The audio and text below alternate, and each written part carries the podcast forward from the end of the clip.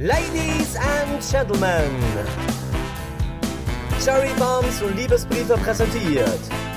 Live aus Markus Dachgeschosszimmer. Die neue unglaubliche Unterhaltungssendung. Die Late Night Show am Nachmittag. Wieder mit unglaublichen Gästen und euren unbeschreiblichen, gut aussehenden Moderatoren. Lukas Straube und Markus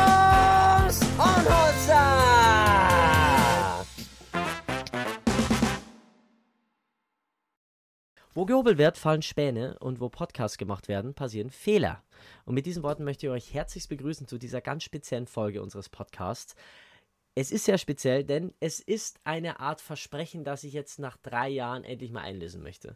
Unseren Podcast gibt es jetzt wirklich schon seit ein paar Jahren und wir haben tolle Leute da gehabt. Und ich habe schon länger, wenn ich so die älteren Folgen anhöre, mir gedacht, hm, also richtig aus State of the Art sind die jetzt nicht. Also wir hatten damals nicht viele technische Möglichkeiten und natürlich haben wir auch ein paar Fehler gemacht. Und ihr wisst, wir gehen mit unseren Fehlern sehr offen um.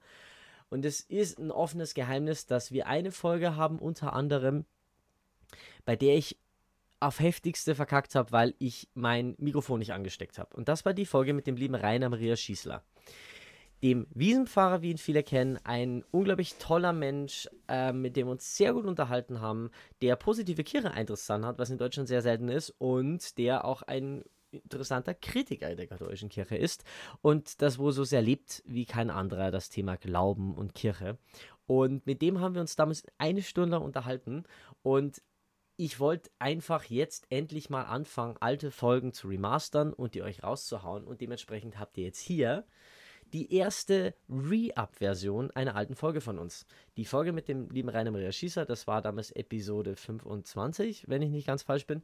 Und wir sind jetzt, glaube ich, schon bei Episode 110 und man merkt, wir sind weit gekommen, aber wir sollten nicht das vernachlässigen oder vergessen, wo wir herkommen. Und das ist unter anderem zu der Zeit, als wir technisch Fehler gemacht haben in Interviews mit unglaublich tollen Menschen und mit so viel Liebe, wie wir diese Folge behandelt haben und wie wir diese Folge rekonstruiert und remastert haben. So viel Liebe und Arbeit habe ich noch nie in der Folge gesteckt und ich hoffe, man hört es. Ich hoffe, es gefällt euch. Ich glaube, das Ergebnis ist sehr gut geworden. Ich möchte der Seite Adobe Podcast danken. Das ist keine Werbung. Ich nutze das wirklich schon seit einiger Zeit und ich möchte sagen, ich hoffe, es gefällt euch. Viel Spaß bei Ländisch am Nachmittag Re-Up mit Rainer Maria Schießler. Have fun. Das Servus Grüß Gott miteinander. Das ist die erste Folge von unserer, wir sind jetzt mit der zweiten Staffel. Wir haben vor kurzem äh, unsere offizielle erste Staffel beendet und das ist die erste Folge von Staffel Nummer 2, Folge 21, nachdem wir vor vier Wochen mal die, Staffel, die Folgenzahlen mal gewusst haben. Und wir haben einen tollen Gast. Wir haben einen richtig tollen Gast. Und Luki. Luki, du hast dir, du hast dir halt hauptsächlich auf die Folge vorbereitet, weil ich sag, Luki, das ist dein Gast. Ähm, ich, hab, ich, ich wollte, ihn auch mit dabei haben, aber ich habe wirklich immer gesagt, ich, ich mache da einfach spontan mit, ich slide da so ein bisschen rein, ich lasse ein bisschen mitziehen und laber ein bisschen blöd daher. Und Luki, du hast wirklich die vorbereitet, du hast alles dokumentiert, aufgeschrieben. Luki, möchtest du unseren Gast da sagen? Gerne. Äh, ja, äh, das ist, äh, wir haben leider einen Gast zu Gast, ähm, wo ich ehrlich zugeben muss, ich habe selten einen so einen sympathischen Menschen äh, im Fernsehen gesehen, muss man ehrlich dazu sagen, weil live habe ich leider das jetzt noch nicht sehen dürfen und ich ziehe immer noch meinen Hut vor der Person und ich weiß immer noch, ich weiß immer noch nicht, was ich wirklich so ganz haben soll. Er ist Buchautor und was noch viel schöner ist über die ganze Geschichte, über was wir halt viel reden werden, ist äh, katholischer Pfarrer in einer Pfarrei in München. Äh, Servus und Grüß Gott, Herr Pfarrer Schießler. Grüß Gott. Grüß Gott. Also so viel Lob, das klingt ja schon nach Beerdigungsansprache, Mensch. Ich sage ja schon immer, ah. wenn dann, wenn der Nuki, der, der macht das dann immer so, so, so, dann, dann, dann macht er immer so wunderbare Ansprachen und mehr, der der nicht Schleimer, aber er hat recht. Und das ist einfach schön. Der muss schön, also wir duzen uns alle auf, das ist kein Ja. Nein, Also, sie alles erstmal die. Dorf dürfen. Ja, Ja, Herr ähm, Monsignore Hochwürden. ja, das ist schön was, gell? Dann, ja, ja. Hör auf mit den Titeln, da sind wir schon beim Thema. Der Herr Jesus hat diese Welt verlassen, er hat nichts hinterlassen, keine Titel, keine Ämter, keine apostolischen Protonotare und sonstige Außenbordmotore, nur Heiligen Geist. Und was machen wir daraus? Dieses perfide System, wir erleben es gerade, wie es uns in Köln um die Ohren fliegt. Das ist das Ergebnis. Und darum bin ich gegen jegliche Titelsucht und Vertitelei und, und, und Einteilereien der Kirche. Es gibt nur eine Gemeinsamkeit. Der Paulus sagt so, ihr seid alle eins in Christus. Und das heißt bei uns Taufe. Fertig. Ja. Also ich muss sagen, ich persönlich äh, äh, sage ich sowas, ich sage auch bloß, weil ich diese früher so toll gefunden habe. Und ja Die sind zeitlos. Der war ja auch, Die äh, sind toll. wenn ich jetzt nicht falsch sage, glaube ich, war ja auch Monsignore, glaube ich. Am Schluss, Am ja. Schluss, genau. Und nur so, ja, Weil der andere Parlamentarier geworden ist. Dann sage ich dann immer so, Monsignore Hochwürden oder immer, wenn, wenn uns am Fahrrad... Aber das ist doch cool. Ja. Diese, diese Don Camillo-Filme, die kannst du immer anschauen. Du, du weißt genau, wie es weitergeht. Du kannst dir Dialoge von, von im Vornherein sagen, was jetzt dann kommt. Aber es wird dir nicht langweilig. Ich sage immer, Don Camillo und Winnetou schaust du dir immer wieder an. Bei Sissi bin ich ausgestiegen. Das kann ich nicht mehr. Ja, die, äh, scheinbar, sehr, scheinbar sie selten als dass, mal, dass sie nicht mehr anschauen kann. Also, so, Ja, na, mir geht die Romy Schneider auf den Geist, aber das ist ja wurscht. Gut. ähm, ja gut, ähm, der Vorname ist Rainer, ich jetzt falsch bin, oder? Rainer, Rainer Maria. Rainer Maria. Oder Rainer Maria, möchtest du endlich einfach mal allen Zuhörern einfach mal genau vorstellen, wobei ich glaube, du hast du schon einiges Interessantes über dich gesagt. Stell dir mal vor, dass Ja. jeder weiß, wer ist dieser Mann, der da mit der wunderbaren Diese- Stimme ist. Ist eine sehr unspektakuläre Geschichte. Ich bin 1960 in München auf die Welt gekommen. Meine Eltern waren beide ähm, wohl körperlich unversehrt, aber auf jeden Fall kriegsgeschädigt. Das heißt, der Krieg hat ihnen alles genommen, was sie hatten. Meine Mama, ihre Familie, das heißt Mann, Kind, beide äh, 48 gestorben, der Mann im Lager, das Kind mit drei Jahren. Mein Vater hat seine ganze Familie verloren, ist mit 17 Jahren noch äh, im letzten Aufgebot gewesen, war bei den Angriffen auf Berlin und Dresden dabei, äh, kam zurück in sein Heimatort Freising und hat seine Eltern zuerst einmal tot ausgegraben, aus einem äh, Bombenkrater und dabei gesetzt. Das, äh, das, das können wir uns gar nicht vorstellen, was das aus Menschen macht, aber sie waren tiefgläubig und der hieß, dieses Land wieder aufbauen, die Gesellschaft wieder aufbauen. Das hieß auch Familie gründen. Sie haben sie getroffen über Umwege und haben dann äh, 56 geheiratet. Meine Mama war schon 45, als sie mich 1960 als zweites Kind, mein Bruder ist drei älter, bekommen hat. Bürgerliche Familie, brav, äh, nicht reich, aber in dem Sinne wohlhabend, dass nie was gefehlt hat. Beide katholisch, meine Mama sehr gläubige, tiefgläubige Frau. Mein Vater würde sagen, gesund, gläubig, katholisch, kritisch. Das hat mir auch immer bis heute geholfen, dass er diese Distanz gewahrt hat. Aber beide mit einer Hochachtung vor dem Leben, vor dem Menschen vor allem vor dem Herrgott. Und so ist es halt dann gekommen, dass ich, mein Bruder ist in die Technikschiene, mein Bruder ist mittlerweile Professor in Fribourg in der Schweiz für Triebwerksdynamik und ach, was der, also Luft- und Raumfahrt hat er studiert, aber er kann alles. Und ich habe Theologie studiert und kann nichts. Und äh, na, bei mich hat halt der Weg dann äh, in die Kirche aufgefangen. Ich bin Ministrant geworden. Ich habe Kirche als die zweite große Heimat nach meiner Familie erlebt und dann war natürlich irgendwann das Interesse da. Das hat mich einfach erfüllt, dieser Raum, Kirche, Jugendarbeit, mit Menschen da sein, kreativ sein. Ich konnte das wirklich nicht verstehen, dass heute keiner mehr Priester werden will, weil für mich war das der Weg, den kreativsten Beruf der Welt zu wählen.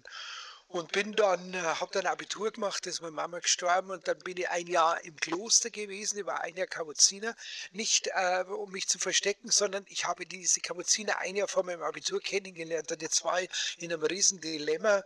Ich musste herausfinden, wie werde ich später mal als Priester leben, so wie halt der Pfarrer lebt, wie ich es bisher gekannt habe, aber jetzt habe ich die Kapuziner auch kennengelernt und ich musste ausprobieren, ob das mein Leben ist. Und ich habe dieses Leben geliebt. Das werden viele nicht verstehen ab dem Moment, aber das war so schön in dem Kloster. Ich war so geborgen, also nur das Himmelreich ist schöner. Auf der anderen Seite, ich war noch nie so allein. Ich, ich habe gemerkt, es ist nicht stimmig. Ich bin nicht da, wo ich hin muss. Ich, äh, so toll, überzeugend zu erleben als Klosterbruder ist, aber das war nicht meins. Und habe dann nach einem Jahr, also das nicht mehr das kanonische Noviziat, dann nicht die Profess gemacht und damit geendet, sondern ich äh, bin dann nach München und habe dann im Priesterseminar aufgeschlagen und habe dann in München in Salzburg studiert. Aber da konsequent durch, habe dann volles Kontrastprogramm gefahren, nicht mehr im Kloster, sondern bin mit einem Taxi durch München und habe mein Geld für Studium im Taxi verdient und dort eigentlich mir aufs Leben vorbereitet mit diesem Taxi. Es war eine tolle Zeit. Also ich hatte immer Glück. Ich hatte, ich hatte nie die Abgründe, aus denen ich raus musste oder die Höhenflüge, wo ich runtergefallen bin. Ich hatte nie irgendwas Großartiges machen müssen. Ich habe einfach nur so dahin gelebt, dahin studiert und es war alles gut. Und dann bin ich 86 zum Diakon geweiht worden, 87 zum Priester. Dann war meine erste Stelle vier Jahre in Rosenheim. Da bin ich ein glühender Eishockey-Fan geworden, mit dem Ergebnis, dass der Sportbund Rosenheim auch zweimal Meister geworden ist, durch meine intensive Unterstützung im Gebet und im Schreien im Stadion. Und dann bin ich zurück nach München, da war ich zwei Jahre in Giersing mit der Kaplanin Giersing von Heiligkreuz, mit der Auswirkung, ähnlich wie in Rosenheim, dass die Löwen aufgestiegen sind in die erste Liga. Also ich rate jedem Bundesligaverein, der was vorhat, sich an mich zu halten. Äh, scheinbar habe ich da irgendwie positive Gene, aber jetzt sind wir auch schon wieder im dritten Jahr in der dritten Liga, also so ganz funktioniert es momentan doch nicht. Und dann bin ich 93 äh, Pfarrer da in Maximilian geworden, im Glockenbachviertel, Szeneviertel, Schwulen, Lesben, Gay-Szene. Da bin ich jetzt fast 30 Jahre und erlebe da in diesen drei Jahrzehnten, wie sich sein Viertel komplett verändert. Man nennt es also Genderismus äh, vor Ort oder, oder, wie, oder wie soll ich sagen, einfach. Äh, wie, wie die Szene teilweise abwandert, äh, wie dieses Viertel völlig übervölkert wird, völlig überteuert ist, ähm, also völlig äh, nicht überaltert, sondern wir werden immer verjüngt. Ich habe kaum noch Senioren bei uns. Also das, das ist eine ganz eigenartige Entwicklung, aber wir sind Kirche mittendrin und ich erlebe halt auch die große Herausforderung, hier Kirche zu sein, aber auch die Antwort. Es ist unmittelbar. Ich habe heute wieder Mess gehabt im Hofbräuhaus. Musst du dir vorstellen, ich muss da 150 Leute wegschicken, weil schon 150 da sind. Das darf leider wegen Corona nicht mehr rein. Jetzt muss ich schon sagen, ich klopfe mir jetzt nicht auf die Schultern, aber suchen wir einen Fahrer, der Leute wegschicken muss. Ähm, das, ja, da gibt es eigentlich ich habe da wirklich Rausschmeißer vor der Tür, die die Leute beruhigen und sagen, probiert es das nächste Mal, vielleicht schafft es dann oder irgendwie. Äh, das ist, äh, ist natürlich angenehm, sowas zu erleben, aber viel lieber waren wir die Leute waren alle drin. Aber es ist halt jetzt so. Aber die Zeit werden wir auch schaffen. Ja gut, so schaut's aus. Bin letztes Jahr 60 Jahre alt geworden, konnte nicht feiern wegen Corona. Ist aber nicht so schlimm. Dafür beim 50. gefeiert. Hätte sonst nicht so viel Leute müssen. Und, und jetzt schauen wir halt noch. Jetzt irgendwann einmal dann. Die Rente ist in Sichtweite, sprich im einstelligen Bereich. Und was das Leben dann weiterführt. Das war alles. Das ist einmal, das ist einmal ein Leben, ja. Das war ein Durchlauf, ja. Ja, das auf jeden Fall. Also war jetzt einiges Uninteressantes dabei, was ja auf jeden Fall, äh, habe ich das richtig verstanden, im Hof bei der Haus war, ähm, äh, ist eine Messe gegeben worden? Ja, wir haben ja nämlich neben Corona noch zum Beispiel das Problem, wenn Corona nicht reicht, dann gibt er Asbest den Rest, äh, dass wir die Kirche zugesperrt haben und ich das ganze Jahr keine Kirche habe. Die haben mir, ich habe die drittgrößte Kirche in München, die ist zugesperrt. Können wir nicht rein. Jetzt äh, haben wir, jetzt haben wir eine Klosterkirche, wir haben eine Klosterkirche, aber da können wir nur um 9.30 Uhr Messe halten, weil später dann die Nonnen ihr Gebet haben und die waren nicht in der Lage, da uns die spätere Zeit zu geben. Aber ich brauche eine Kirche, weil ich habe eine Kommunion und Firmung auch noch dieses Jahr. Da, ich kann nicht die Kinder in dem Wirtshaus da zur Kommunion gelassen. Jetzt habe ich gesagt, ich brauche eine Kirche, aber ich brauche auch noch einen großen Raum. Wir nennen das Messe im öffentlichen Raum. Und seit äh, einem Monat gehen wir jeden Sonntag an einen anderen Ort. Ich, ich klopfe da an und frage, ist bei euch frei, kann ihr da misshalten? Und so war ich schon zweimal in der alten Kongresshalle von der Augustiner äh, Brauerei, Therese jetzt waren wir zweimal im Hofbräuhaus, wir sind im, im Freien, wir machen Gottesdienst dann an der Isar im Sommer. Ja, die Witterung ist auch erlaubt und da können wir heute dann bis zu 150 Menschen können wir da dann betreuen. Aber man muss das sehen, vor Corona, ich hatte jeden Sonntag 800 Leute in der Messe am Sonntag. Jetzt kam Corona, dann haben wir natürlich runterfahren müssen auf 150, aber wenn du gar keinen Raum hast, irgendwie muss ich halt. Und so nennen wir das Nomadentum. Also wie, wie als Messe im öffentlichen Raum heißt, ich bin unterwegs, könnt ihr auf Facebook nette Bilder sehen, wie das dann ausschaut. Ist halt ganz anders Kirche. Ganz einfach, aber sehr eindringlich. Jetzt aber so auch noch nicht erlebt. Also ich finde ich find das sehr, sehr cool auf jeden Fall. Ja. Am besten, ja, mit Nomadentum lässt sich wahrscheinlich gut irgendwie beschreiben. Es ist halt, Ja, ja. dass man halt aus dem was macht, was man, was man hat. Ja. Ja. Ja, es ist so wie das, wie das Volk Israel. Es zieht durch die Wüste, durch die Leere. Und unsere Wüste, unsere Lehre ist die Tatsache, dass wir in unserer Kirche jetzt voraussichtlich, ich glaube an den Frieden gar nicht bis Ende des Jahres nicht können. Ich glaube, dass wir dann auch noch nicht können. Aber das ist ja wurscht, ich bin kein Prophet. Jetzt können wir nicht rein und jetzt müssen wir was anderes machen. Das ist auf jeden Fall eine sehr gute Einstellung, weil ja, die Kirche auf die Leute, die wollen dann eben, sie halt dann lieber einen Tag auswählen, und statt das was machen. Aber es bricht vieles weg, das muss man sagen natürlich. Viele sagen natürlich, wir haben immer Kinderkirche, da waren immer sonntags zwischen 20 und 60 Kinder da, die ist, die ist tot jetzt, weil die einfach sagen, und was soll mir, soll mir eins Hofbrauerskirche oder was, gell? Also diese Dinge brechen weg, viele, die taufen, es sind alle freundlich, kommen vorher zu uns und wir haben gesagt, die braucht sich gar nicht entschuldigen, wir sehen das ein, aber die sagen, wir müssen jetzt irgendwo anders hingehen. Äh, Das Einzige, was mich ärgert, richtig ärgert, ist, dass die, die eigentlich für uns Sorge tragen müssten. Meine, dafür hat man ein sogenanntes Ordinariat, hat man eine, eine Leitungshoheit und so. Die interessieren sich keinen Deutsch dafür. Und das verstehe ich nicht. Das ist wieder so eine typisch kirchliche Ignoran- Ignoranz den einfachen Leuten gegenüber, die werde ich nie wegstecken können. Das werde ich nicht verstehen.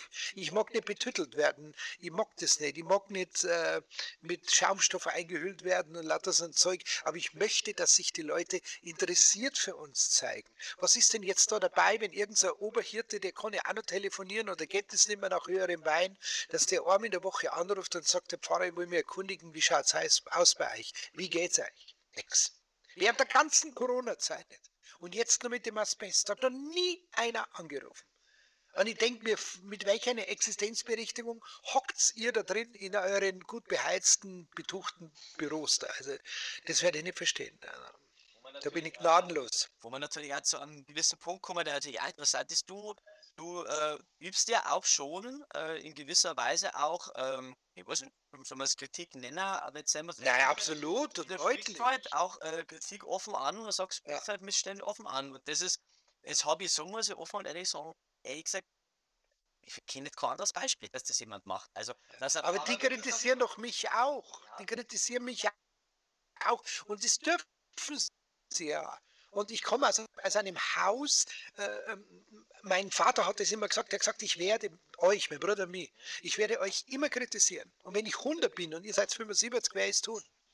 Und zwar nicht, weil ich was davon habe, sondern weil ihr einen Vorsprung haben sollt. Darum mache ich das. Ja, das, Das, das, das hat mich immer hat mich sehr, sehr nachdenklich gemacht. Kritik, was ein Theaterstück, eine Sendung kriegt eine gute Kritik.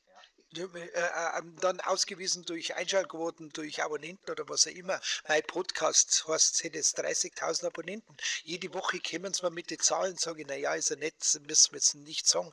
Aber eine Kritik kann ja gut sein. Eine Kritik muss vor allem konstruktiv sein. Und wenn ich das sage, dann tue ich das nicht, weil ich um mich rumschlage, sondern weil ich sage, ich bin ja selber Chef. Aber ich würde nie so mit meinen Angestellten umgehen. Ich frage jede Woche meine kroatische Putzfrau, ob alles okay ist. ich finde es auch unglaublich wichtig, auch das, dass man, dass man da miteinander redet. Also mir Ja. ja. selber aus, aus ähm, privaten oder auch teils arbeitstechnischen äh, äh, Umfeldern, ähm, gerade eben dieses Miteinander reden. Und, und ich Ja. sage ja persönlich, mir ist mir persönlich ist ja fast äh, eine negative Kritik fast so lieber der positive, weil dann kann ich an mir selber, dann werden als ihr selber Missstände aufgezeigt und dann kann ich an mir was ändern. Also mir ist ja das Also, wenn ich- wenn ich jemand trifft.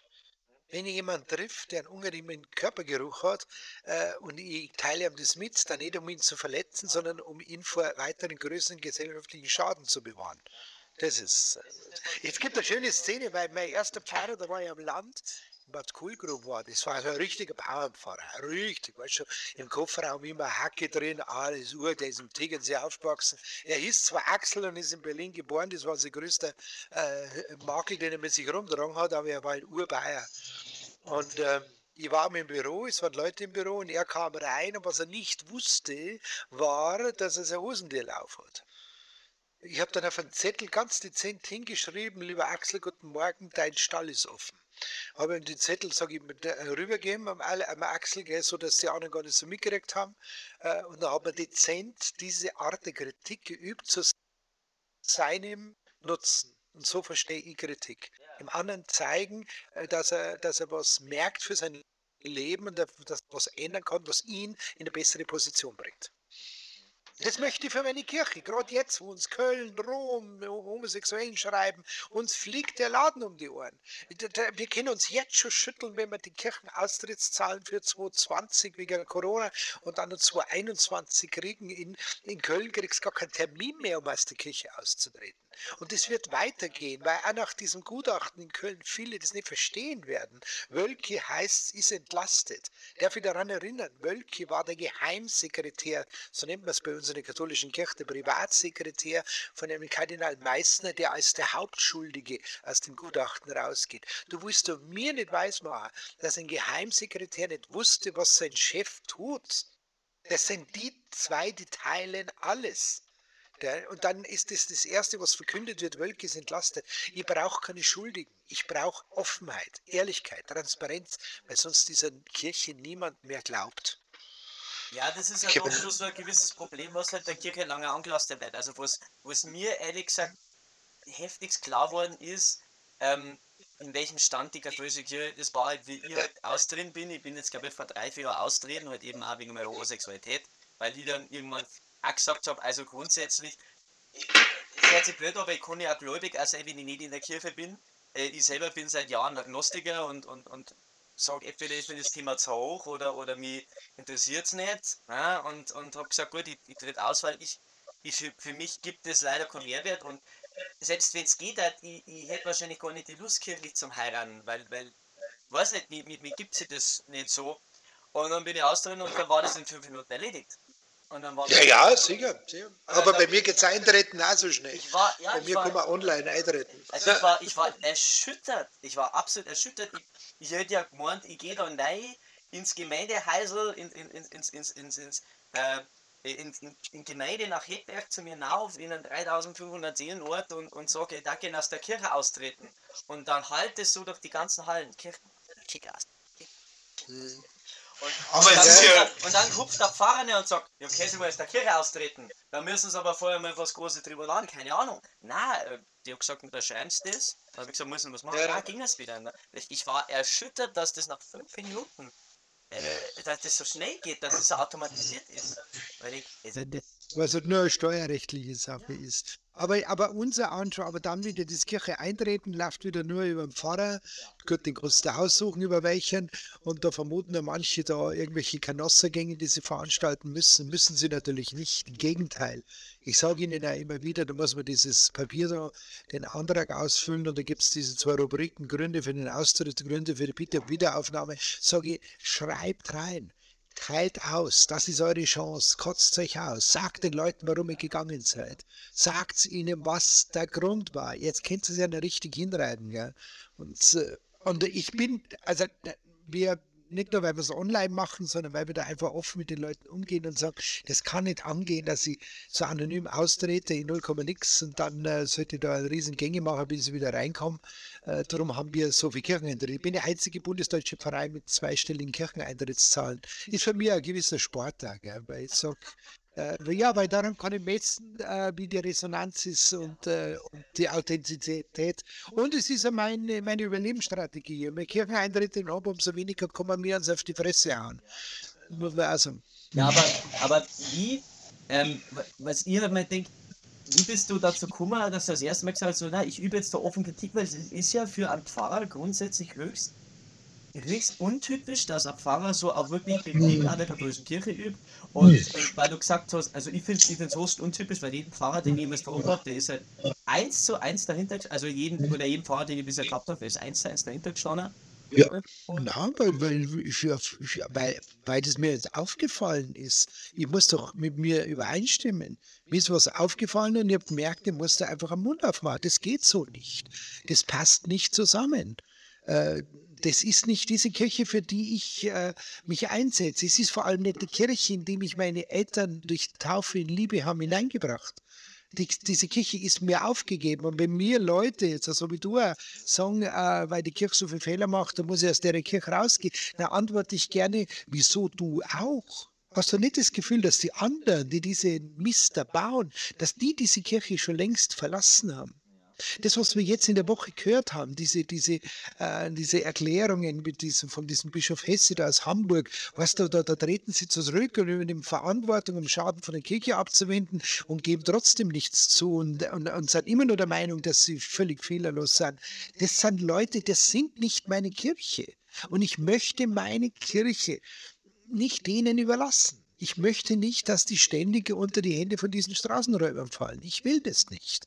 Ich kenne eine andere Kirche, die mir immer Heimat war, die mir immer Geborgenheit geschenkt hat in jeder meiner Lebensphasen. Als Kleinkind, als Jugendlicher, als Pubertierender, dann als Studierender, als junger Mönch, der ich da so glücklich war, dann als junger Student, als junger Priester. Diese Kirche hat mir alles geboten. Und ich möchte nicht, dass diese Leute ständig auf eine Kirche rumtrampeln. Ich, ich finde, bei uns daheim gab es einen Satz, der hieß, davonlaufen gut nicht.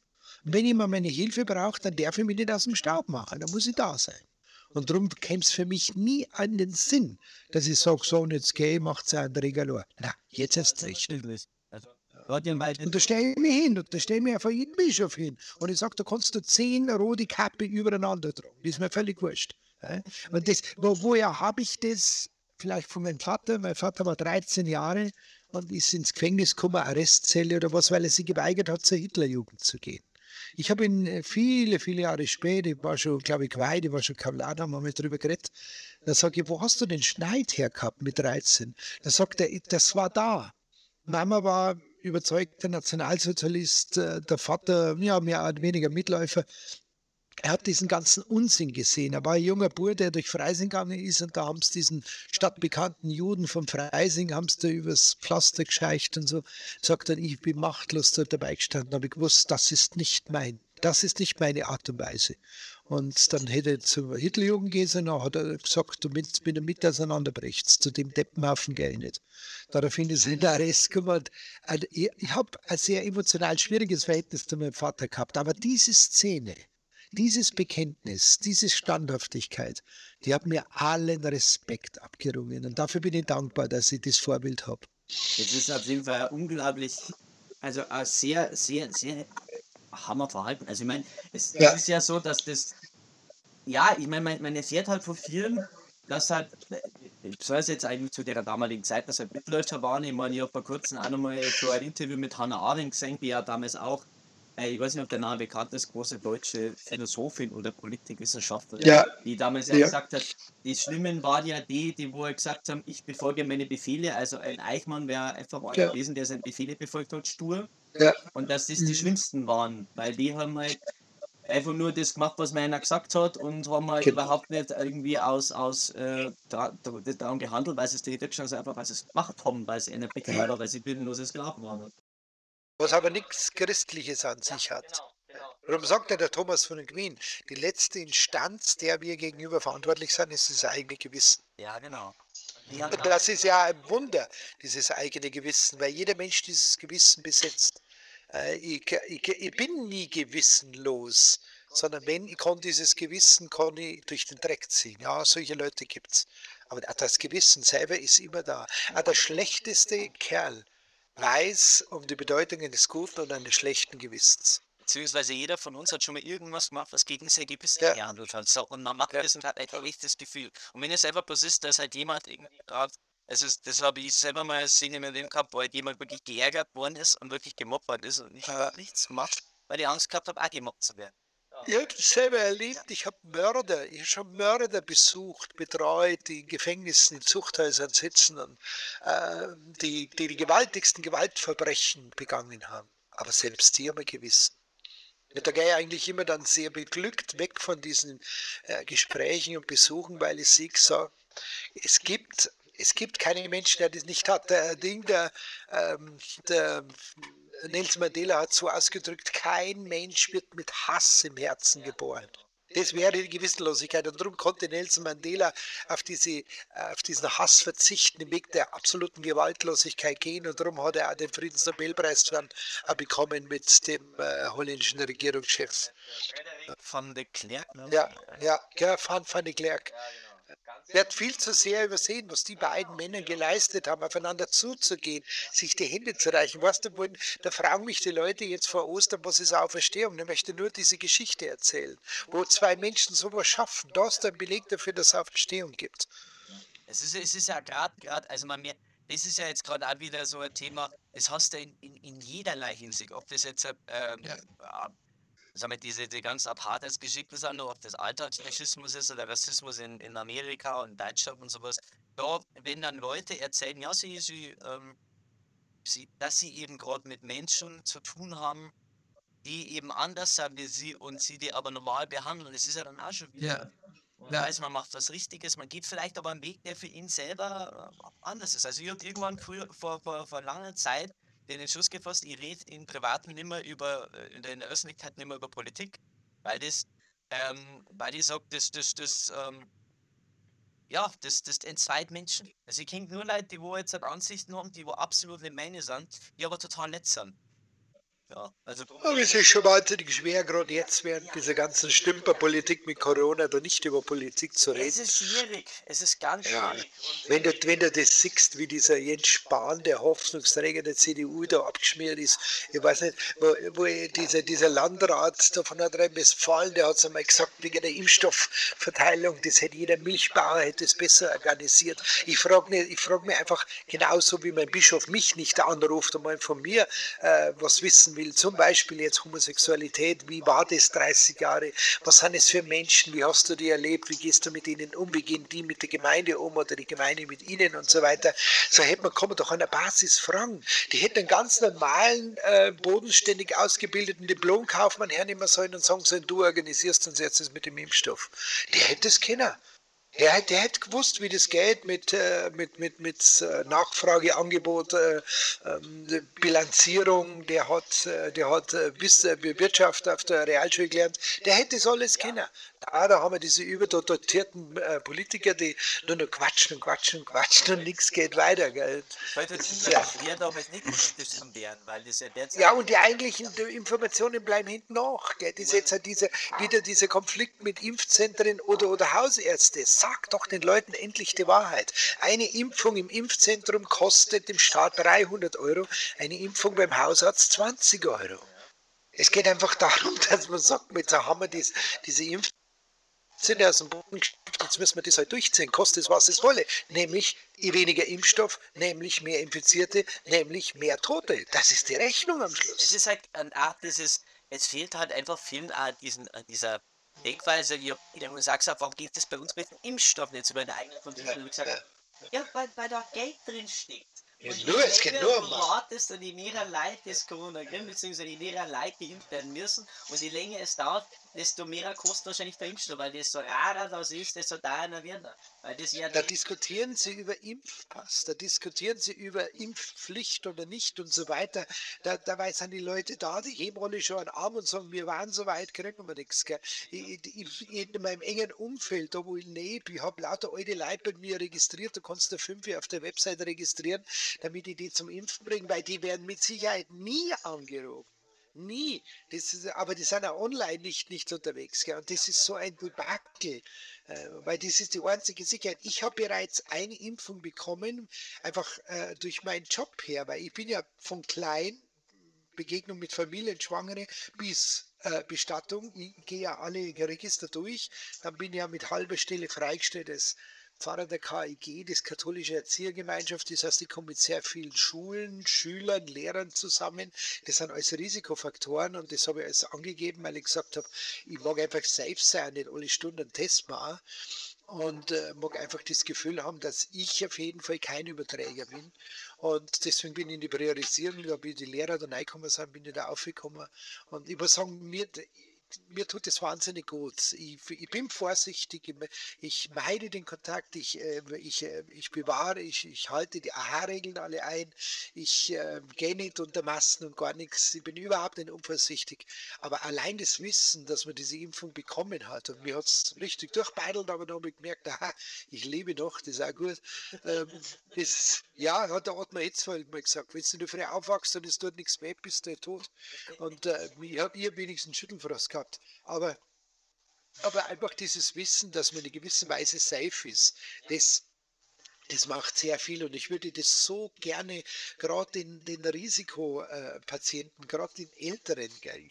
ich habe 92, 96-Jährigen bei mir im Haus, die habe ich alle durchgeimpft, die habe ich alle gleich, die waren gleich Priorisierungsstufe 1, die habe ich selber ausgefahren. Und mit dem Rollstuhl sind wir durch die Messenhallen gerauscht, gell? weil ich gesagt habe, ich, ich schütze euch, wenn es irgendwo geht. Gell? Also man kann so viel tun, so viel. Gell. Ich, wollte mir freiwillig anbieten, in so einem Impfzentrum zu arbeiten, bis ich gemerkt habe, da habe ich gar keine Chance, da kommst du gar nicht rein. Und die erste Zeit haben sie auch nur gesagt, man, du stehst da bloß rum, ist ja nichts zu tun.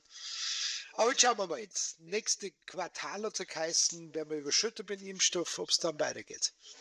Das ist halt, das ist halt, es ist halt immer schwieriger, leider positiv zu denken. Ich meine, man wird halt immer irgendwie depressiver, der den unser Thema dummer beziehungsweise Beruf haben einfach überhaupt keine Nachrichten mehr zu schauen. Also gar nicht, keine Zeitung nicht zu lesen, weil wenn es neue Sachen gibt zu dem Thema, du erfährst das sowieso aus einem Freund, befreundeten Familien oder Arbeitsumfeld.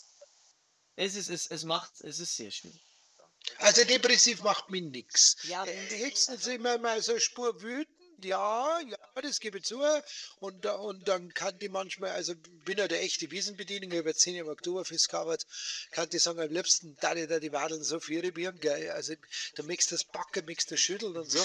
Aber, aber depressiv nicht, sondern es macht mir erst recht aktiv. Also ich, ich werde noch viel, viel gieriger, auch was meine Kirche betrifft. Ich habe gesagt, wenn diese Kirche untergeht, manchmal erinnert es mich echt wie die DDR in den letzten Tagen, wie sie manche benehmen, aber ich bin der Letzte, der an dieser Reling steht. Also ich bin der Letzte, wenn das Schiff untergeht, ich hupfe als Letzte in das Wasser rein. Aber ich werde nicht von diesem Karren runterspringen, auf gar keinen Fall.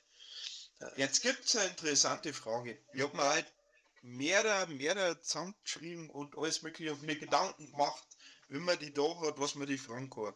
Und dann sind wir so, sind wir zwei Begriffe in den Kopf gekommen, äh, was ich die unbedingt fragen möchte. Und einer der Begriffe, ich sage mal so, beide Begriffe sind einmal Liebe und Gott. Und jetzt hat mich mal interessieren, und das wollte ich eigentlich schon immer mal Vater fragen, was verstehst du unter dem Begriff Liebe? Oder wie darfst du Liebe erklären? Ein, äh, ich, ich nehme jetzt kurz mal Hilfe beim Paulus, der diesen schönen Dreiklang hat, Glaube, Hoffnung, Liebe. Und der Paulus trennt schon wieder. Und er sagt ja, die größte von allen ist die Liebe. Warum? Weil Glaube und Hoffnung wirklich auf das irdische Dasein beschränkt ist. Es gibt zum Beispiel bei der Hoffnung gibt es einen Satz, die Hoffnung stirbt. Ja. Das ist Satz, das sagt meistens ein Fußballtrainer, bevor er entlassen wird. Und das ist aber falsch. Es ist nämlich ist ein ganz positiver Satz. Die Hoffnung stirbt zuletzt heißt, ich klammere so lange mich an ein Ziel, bis ein Ziel erreicht ist. Und dann brauche ich Hoffnung nicht mehr. Einfaches Beispiel, ich stehe am Bushaltestelle, es renkt wie blöd, ich hoffe, dass der Bus kommt, ich hoffe, hoffe, hoffe. Ich habe immer so das Gefühl, bei uns in Minge, die Busse haben sie abgesprochen, immer wenn ich komme, fahren wir einer von der Nase weg. Dann kommt aber der Bus und dann steige ich ein. Und da brauche ich nicht mehr hoffen, weil jetzt bin ich drin. Dieses Glaube und Hoffnung, genau Glauben. Ich glaube, ich glaube an, an ein ewiges Leben. Und wenn ich dann in diesem Status bin, da brauche ich nicht mehr glauben, weil da bin ich da. Die Liebe aber, sagt der Paulus, die Liebe ist etwas, was alles überbrückt. Liebe ist für mich die Grundtriebkraft des Lebens, wie Sexualität. Liebe und Sexualität, oder sagen wir Eros und Agape, ähm, äh, machen mich als Menschen aus. Und, äh, und Liebe bitte nie eingrenzen nur auf die sexuelle Ebene, äh, auf die heterosexuelle Ebene. Das war jetzt unsere Diskussion vor allem in dieser Woche. Wie kann ich den Menschen, die zu mir kommen, das hat mir das mit dem Schreiben aus Rom so geärgert, das war wie eine Dienstanweisung, die hätte für, für Paketbriefträger oder wo gelten können, wie man mit gewissen Warnsendungen umgeht. Da möchte ich hinausrufen, Freunde, wir reden von Menschen von Menschen, die für sich Liebe haben ganz anders definieren müssen. Das war ihnen ja nicht vorgeschrieben. Die haben das selber zuerst einmal herausfinden müssen, wie sie gepolt sind, wie sie leben und was sie ausmacht. Und die immer noch den Kontakt zu uns als Gemeinde gehalten haben. Die nicht aufgehört haben, Christen zu sein, Katholiken zu sein, Kirche zu sein. Und die soll ich jetzt als der Pfarrer wegschicken? Mein Kirchenpfleger, den ich vor zwei Jahren verheiratet habe mit seinem Mann, äh, mit dem ich seit 25 Jahren zusammenarbeite, äh, hat jetzt ein Buch rausgebracht, der Stefan Alof, das heißt, da legst du nieder. Und äh, der hat heute im Gottesdienst sich hingestellt, hat gesagt, er wird sich nächsten Dienstag mit einem Schild vor Dom hinstellen, wo drauf steht, ich bin schwul und das ist gut so. Und, und er hat gesagt, ich hat erzählt, wie er sich als junger Mann mit 17 Jahren von seiner Mutter geoutet hat und gesagt hat, ich glaube, ich bin homosexuell, das Wort schwuler, das ich gar nicht aussprechen trauen. Und dann seine Mama, einfache Frau, ist ein Kölner, äh, aufgestanden ist, er mit den Arm genommen hat und gesagt hat, und du bleibst für immer mein Jung.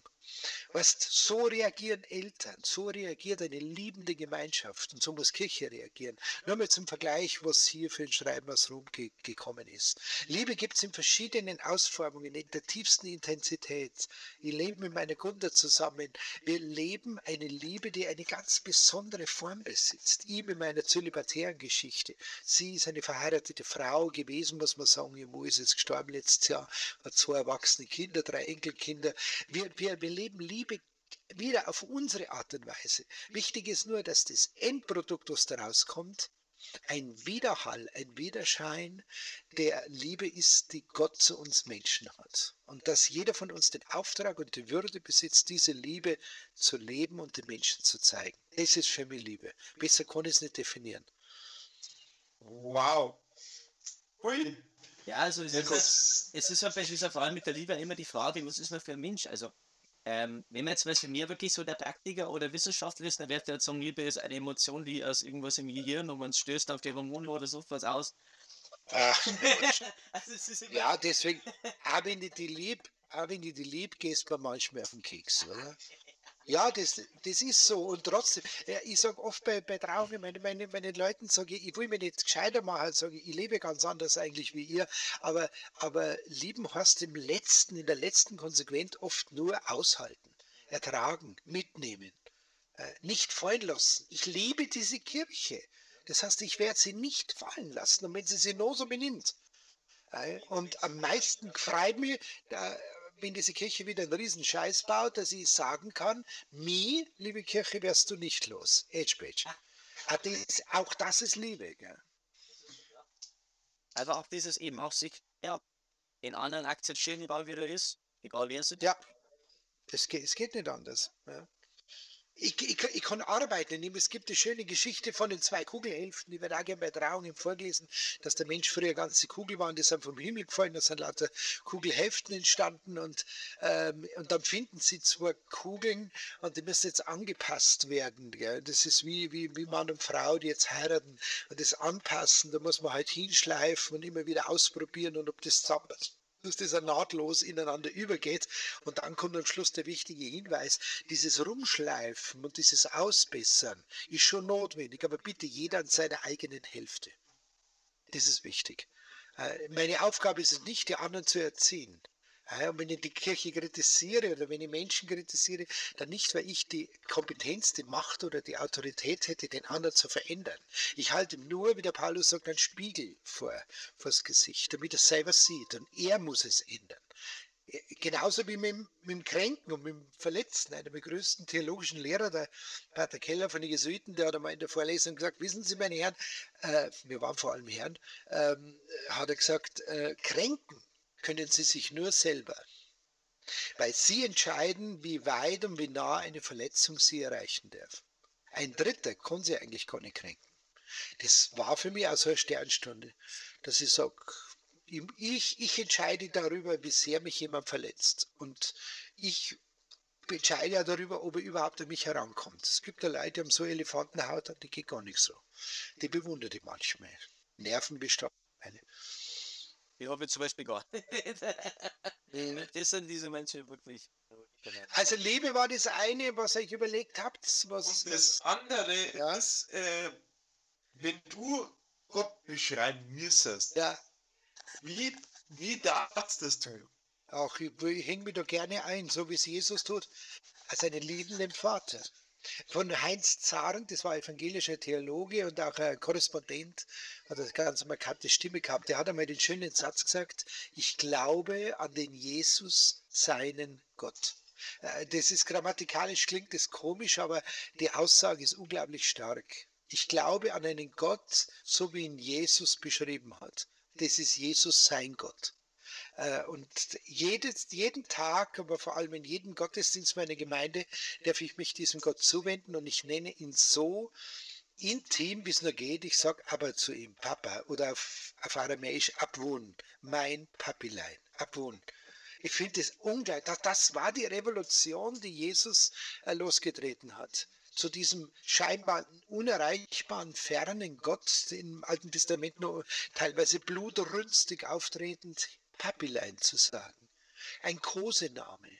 Sich ganz, ganz ihm zu verschenken und zu verschwenden. Ich finde es so stark. Ja. Wir werden gerade mit den Kommunionkindern Gottesbilder malen. Und da gibt es ich erzähle es den Kindern immer wieder, weil ich es vor Jahren mal erlebt habe. Ähm, da war dann ein Kind einmal dabei, das hat dann nur Kreise gemalt, bunte Kreise, ähm, blaue, grüne, rote. Und ich habe da gefragt, was ist das? Ja, die, die, das Blaue, das ist die wunderbare Welt und das Grüne und, und, und, äh, und das Gelbe, das ist, ist der Himmel und die Sonne und so. Und da war ein schwarzer Kreis. Ich sage, was ist denn das Schwarze da? Da sagt er, das sind wir, wenn wir das alles nicht, nicht wahrnehmen wollen. Ein Bub mit acht, neun, ein Jahr. Das sind wir, wenn wir den lieben Gott nicht wahrnehmen wollen. Das ist ein schwarzer Kreis. Der kein Gesicht braucht, kein Rauschebart, kein gar nichts. Nur diese bunten Kreise. Toll. Das sind Offenbarungen, meine Jungs. Das sind Offenbarungen. Da, da wirst du als Seelsorger ganz klein mit Hut, wenn du sowas erlebst. Das glaube ich. Aber jetzt gibt es noch ein Thema, auf die, das muss ich unbedingt fragen. Ja, ja. Das soll ich mal, das soll nur seit ich, seit ich weiß, dass du bei uns zu Gast bist. Du musst jetzt mal kurz die Geschichte erzählen, wie du an deinem ersten Tag als. Restaurant in die. Kiefer reingeschrieben hast. Ja. Ja, äh, nein, es ist ja folgendermaßen, man wird ja oft gefragt, wann haben sie gemerkt, dass sie Priester werden und so, da wollen die Leute immer einen Punkt, einen Moment, ein, so wie beim 100-Meter-Lauf, ein Startschuss, den gibt es nicht. Den, den findest du sehr oft bei diesen, bei diesen neuen geistlichen Bewegungen. Das ist immer so dasselbe Strickmuster, darum habe ich gesagt, die haben ein langweiliges Leben, die waren vorher Gott fern und Jesus fern und entfremdet und haben gelebt und, und waren sündig und dann hat sich Jesus ihnen gezeigt wie ein Schleier und auf einmal kam die Offenbarung, habe ich alles nicht gehabt, viel zu langweilig, viel zu aufregend. Ich gemeint, äh, da hättest du nicht mehr geantwortet. Ja, gewusst, dass ich Priester mehr wollte wie. Nein, auf die gar nichts habe ich gewusst. Bis zum 10. Lebensjahr wollte ich nicht in die Kirche gehen. Die erste Frage Sonntag war immer, wenn Mama, mein Bruder mir aufgelegt haben, müssen wir in die Kirche gehen? Müssen, gell? Aber dann sind wir doch gegangen, weil die ganzen Spätzchen vom Hof, die waren auch schon in der Kirche. Und dann ist da die Gaudi weitergegangen. Wir waren viele Kinder immer in der Kirche und wir haben einen eigenen Kaplan, der ist nur immer in der Kirche auf und ab gegangen. Und da mussten alle die stehen. In Kirche, musst du dir vorstellen. Das ist äh, 50 Jahre her, wie wir uns be be be benommen haben als Kirche. Ich bin einmal ja rausgestanden, aber habe ich gar nicht geschwätzt, rein zufällig. Diesmal war es mein Bruder. Aber ich bin ja rausgestanden. Ist wurscht. Und ich bin eines Tages 1971 im Oktober bin ich nach Hause gegangen, wieder von dieser Kindermesse oder von dieser Messe halt. Und dann habe ich zur Mama, und das kann ich nicht erklären, habe ich gesagt, ich werde Ministrant werden. Meine Mama hat gesagt, das geht nicht. Da sage ich, warum? Ja, du kannst dich nicht Start halten. Heute darf man sagen, ADHS, das habe ich nicht gehabt, aber ich war halt immer ein bisschen, naja, heute heißt sind die Zeugnisse verhaltenskreativ. Ich war halt immer sehr beweglich. Da habe ich aber keine Ruhe gegeben. Ich habe gesagt, nein, ich möchte Ministrant werden. Mir hat das auf einmal gepackt. Das, hab- dieses, wie ich das gesehen habe, die Ministranten vorne in die bunten Gewandel. Ich wollte einfach eine Staffel 4 kommen. Äh, 2004 bin ich auch morgens aufgestanden einmal und habe mir gedacht, warum fährst du eigentlich nicht Motorradl? Da habe ich Motorradführerschein und eine Maschine gekauft, seitdem fahre ich Motorradl. So war das damals, 1971. Und dann habe meine Mama mich angemeldet und dann habe ich die Proben gehabt und das war damals noch ganz streng. Wir mussten ein Vierteljahr, wir waren drei Neuanfänger, wir mussten ein Vierteljahr jede Woche zur Probe und am Samstagabend beim Rosenkranz durften wir ministrieren. Das hieß eine halbe Stunde auf dem Marmorsteinboden knien, während dahinten 50 Damen fu- äh, 100 Mal denselben Satz sagen. Und das zur Primetime während der Sportschau. Das muss da mal halt geben. Und das habe ich aber mitgemacht, weil ich wollte unbedingt Ministrant werden. Mir hat es Spaß gemacht, diese andere Welt eintauchen, diese ganzen Räumlichkeiten, Sakristei und da, diese Gerüche, die, weiß ich nur, das hat mich alles fasziniert. Und dann war der dritte Advent 1971, also ich war noch in der Vorbereitung, ich hätte erst im Januar in die Liste aufgenommen werden dürfen und ministrieren dürfen. Und dann holte mich der Mesner aus der Kirche in Sakristei, grantiger Kerl, und sagt, zirk die Ohr, da fehlt einer. Und dann haben wir rot gesagt, gell. Und auf einmal kam ich, meine Freunde sind alle, die, da ist die Klappe bis am Boden runtergefallen, wie ich auf einmal in den Quant rausgegangen bin. Äh, und dann bin ich halt raus und habe da ministriert und ich habe das alles gekonnt. Ich war ja so fleißig, ich wusste alles, wie es geht. Ich habe das perfekt gekonnt, wirklich top. Und dann war der Moment der Wandlung, die Messe hat der Elmar Gruber gehalten. Heute bin ich sein Nachfolger bei der KIG, also hab, der hat mich geprägt in, in, in allem einer Theologie und in allem Denken. Auf jeden Fall da noch nicht, da war für mich ein fremder Priester, der die Messe halt gehalten hat. Und wir haben bei der Wandlung, bei der Elevation des Brotes, den Leib Christi, die Höhe halt, dann äh, ist halt passiert, ich meine, man muss sich vorstellen, so eine elfjährige Geburt ist eine, so eine leibsische Einheit, da ist alles darin, alle Emotionen, alle Gefühle, inklusive Frühstück. Und, äh, und ich knie da, ich auf der anderen Seite begeistert von der Ehre, dass ich hier sein darf, dass ich alles bisher richtig gemacht habe. Und auf der anderen Seite, ich war so aufgeregt. Und dann habe ich bloß noch gekotzt. Gell. Ich habe gekotzt wie ein, also gekotzt, als ich auf der Wiesen gedient habe, da habe ich manchmal so Leute so kotzen sehen, wie ich damals. Ich wollte am liebsten hergehen und einer die Geschichte erzählen. Ich wollte dann sagen, ist alles nicht so schlimm, ist mir auch schon passiert. Äh, Ich habe gekotzt, diese Katze ist die Stufen runtergerannt, aber am Gewand habe ich es gehabt, überall habe ich es bin ich in die Sakristei rein und gleich geworden und der Mesen hat mir nach Fussen gegeben und hat gesagt, das Gewand nimmst du nicht um, das soll der Mutter waschen, gehen wir sie den Träger auswaschen und so. Ich bin heim und ich habe gewusst, mein Leben ist zu Ende. Nein, es ist aus. Das war die kürzeste Karriere, die die katholische Kirche erle- erlebt hat. Und äh, wirklich war so totunglücklich. Es konnte mir niemand trösten, auch meine liebevolle Mama nicht. Und Nachmittag hat es dann das Telefon geleitet. Normalerweise war das immer meine Arbeit, weil ich so neugierig war, dass ich zuerst ins Telefon gehe, aber ich war ja im Begriff zu sterben. Und dann bin ich auf der Couch gelegen, als Mama hier ans Telefon und hat dann telefoniert und gelacht. Und wenn ich bekomme dann lachen, wie ein eigenes Kind stirbt. Aber ist ja wurscht. Und dann ist er zu mir ins Wohnzimmer und hat gesagt, jetzt hat gerade der Pfarrer angerufen, dem du in die Kirche spielen musst. Ach, ich begleite für den Couch eine Grüße. Da sagt sie, nein, nein, er ist, er ist, er wollte fragen, wie es dir geht und dass du ja wieder kommst, hat er gesagt, und er ist wahnsinnig stolz auf dich. Dann sage ich, wie kann man jetzt auf mich stolz sein? Sagt er, weil du halt der Einzige warst, der wirklich alles gegeben hat. Das war, das war dieses Wortspiel eines Elmar Grubers, mit dem ich dann groß geworden bin das dann durchging. Ich habe die Festpredigt gehalten zum Goldenen Priesterjubiläum. Ich habe das Requiem gehalten, wer gestorben ist. Äh, ich habe die Einladungen für seine äh, Beerdigung verteilt, wo drauf steht Himmelfahrt. Aber wenn man gefragt hat, so in den letzten Lebenstagen, er war schwer Parkinson krank, und man gefragt hat, Elmar, wie geht's da? Dann hat er gesagt, gut, aufwärts geht's. Weißt, das, das, das, das hat mich zum Bester gemacht. Nicht das Speim, nicht das äh, Vergeben haben, sondern dies, dieser Anruf. Was ist, das kennt sie ja nicht, die hockt in eure hochtechnisierten Büros, ohne Internet, ohne iPhone, ohne WhatsApp, ohne, ohne alles. Ich war noch nicht einmal in einer Telefonliste. Der Mann hat am Sonntagnachmittag, wo wir jetzt miteinander reden, hat der nichts anderes zu tun gehabt, als rauszufinden, wie heißt der, der kleine Bub, der mir heimgespielt hat. Und dann mich anzurufen, mir nachzulaufen. Und in dem Moment habe ich erkannt, was Kirche bedeutet und was es heißt, wenn ich immer Priester bin. Ich muss den Leuten nachlaufen oder ich lasse gleich bleiben.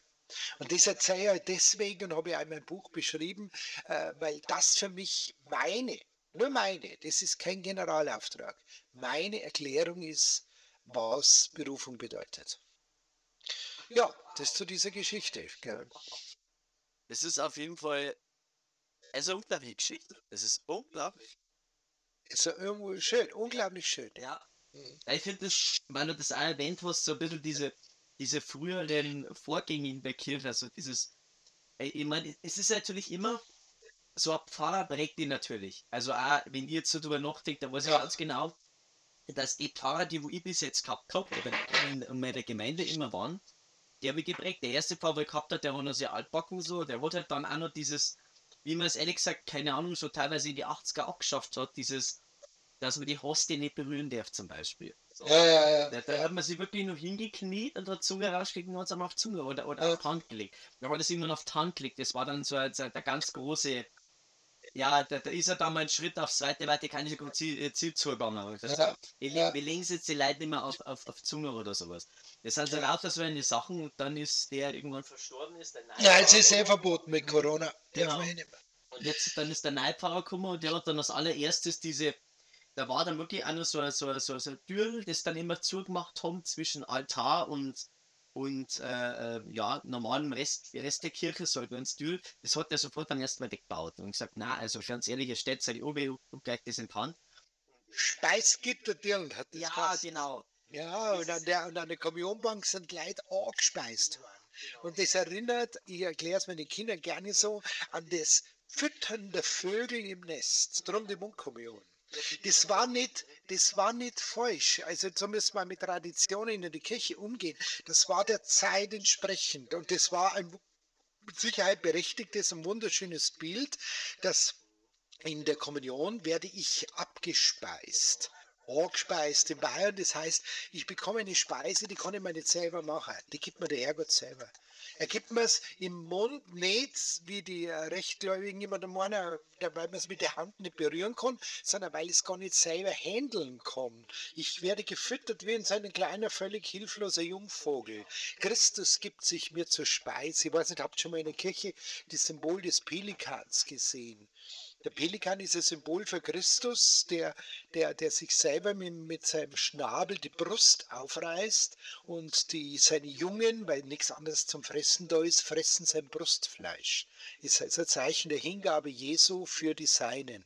Und ähm, das Konzil hat aber aus diesem Opfer Gedanken des, der Eucharistie, dem Mahlgedanken heraus hervorgehoben, ähm, dass die ganze Gemeinde ja diese Feier bildet. Ganze Gemeinde, ganze Gemeinde ist feiernde Gemeinde und, ähm, und, und, und, und darum auch die Handkommunion, darum die Hände, weil äh, da geht es nicht darum, dass sie jetzt das handelt, sondern eine leere Hand. Meine Mama hat immer gesagt, eine, eine kleine Kinderhand ist ganz schnell gefüllt.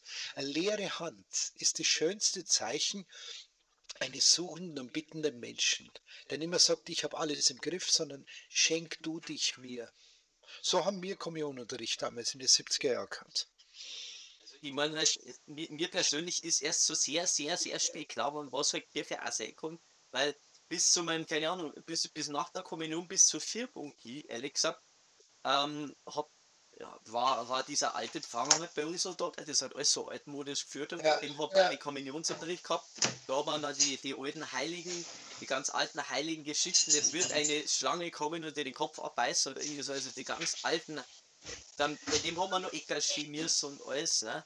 Und dann, ja, irgendwann kam dann so die Öffnung, wie dann der Pfarrer gestorben ist irgendwann.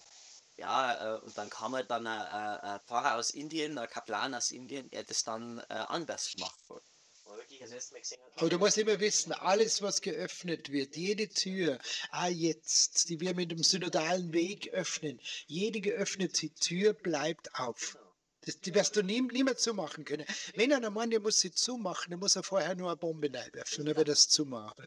Aber dann geht der ganze Laden hoch. Aber, aber diese Türen, die auf sind, bleiben auf. Und darum braucht man gar keine Angst haben. Wir werden so oft bei Veranstaltungen gefragt, was haben Sie für einen Eindruck, wie wird die Kirche sein in, in 150 Jahren? So, sag ich, das weiß ich nicht, weil da bin ich selber schon äh, wieder Enzym bei der Radissal, das ist mir egal, sage ich, aber, aber ich kann nur sagen, diese Kirche wird sich vollkommen verändern. Ihr werdet sie in 50 Jahren nicht mehr wiedererkennen. Und äh, unsere Leute vor 50 Jahren hätten wir auch nicht geglaubt, wie weit wir heute schon gekommen sind, auch mal positiv gesehen in der ganzen Öffnung, die uns ausmacht. Ja. Gut, jetzt haben wir schon eine Stunde durch, Kinder. Gut, wir sehen. Der Lukas lass ich die mit der Liste weiter abarbeiten. Ich laufe jetzt. Na, bei mir auf der Liste steht gar nichts mehr drauf, muss ich Ja, ehrlich super. Na, wie mir was, was ich dazu noch sagen will, ist, also äh, persönlich habe ich ja dann auch ich eine, eine gewisse Wandlung in der Kirche halt eben äh, erlebt, indem halt dann eben ein neuer Pfarrer gekommen ist, hat er diese neuen Sachen zum, ganz, ganz, ganz heftig was beim Thema Beichten. Also ich meine, wie er das erste Mal gebeichtet hat, da haben wir noch diese, diese, diese, Sat diese Gesatze, diese Beichtsatze absprechen Ja. müssen. Also ich habe meine Vater, Mutter zehnmal nicht gehört. Ja. Und so, und dann, wenn man dann zur Firmung gekommen ist, dann hat man, auch beichtet. Und ich hab da eine höllische Angst davor gehabt. Ich dachte, oh, das wäre wahrscheinlich wieder genauso schwierig.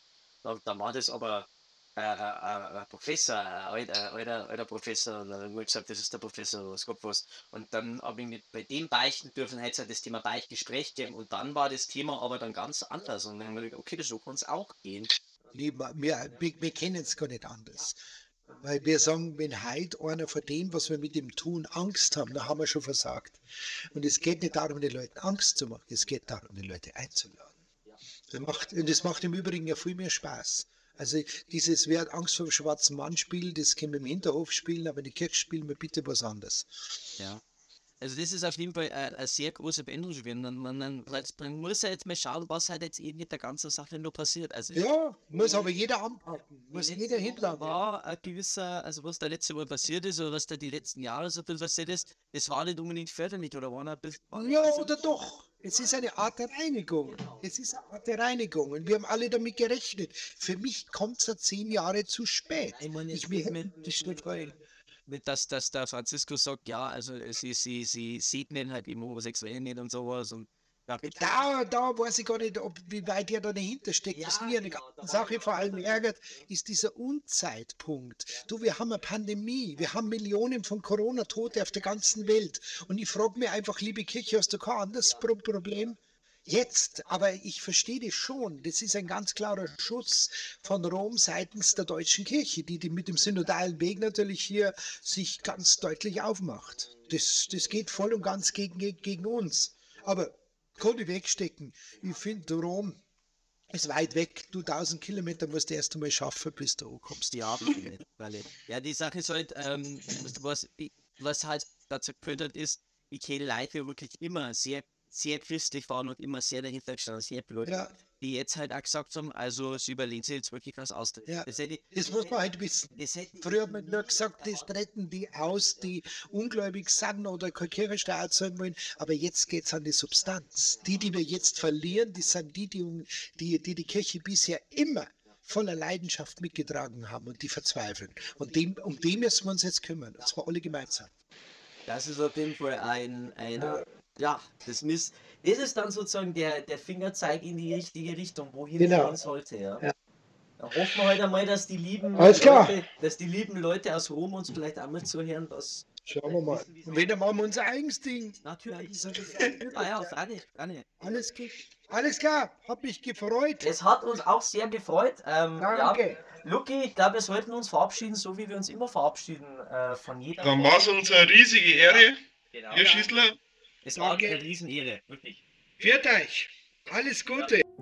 Hallo, dies war mal wieder eine neue Folge von Cherry Bombs und Liebesbriefe. Wenn es euch gefallen hat, danke für eure Unterstützung. Habt ihr gewusst, dass es über 100 weitere Folgen gibt, die ihr wahrscheinlich noch gar nicht kennt? Die sind auf allen Audioplattformen zu finden. Also checkt einfach mal unseren Linktree aus, den ihr in unserem Social Media finden könnt. Oder scrollt einfach noch ein bisschen weiter nach unten und sucht euch die Folge von über 10 Sendungen raus, die euch interessiert. Zudem werden alle diese Podcasts auch als Video on Demand auf YouTube veröffentlicht. Dort haben wir auch exklusiven Content wie Vlogs oder wirklich Sendungen, die nur für YouTube veröffentlicht werden. Also schaut da mal rein und checkt auch unsere Social Media Kanäle Facebook, Instagram, TikTok, wo ihr auch unseren Linktree finden könnt, wo ihr sehen könnt, wo wir noch überall verfügbar sind. Zudem streamen wir regelmäßig live und es gibt die Streaming Highlights auf YouTube. Das war jetzt ziemlich viel. Danke, dass ihr zugehört habt und danke für eure Unterstützung. Liked, shared und subscribed. Goodbye and good night.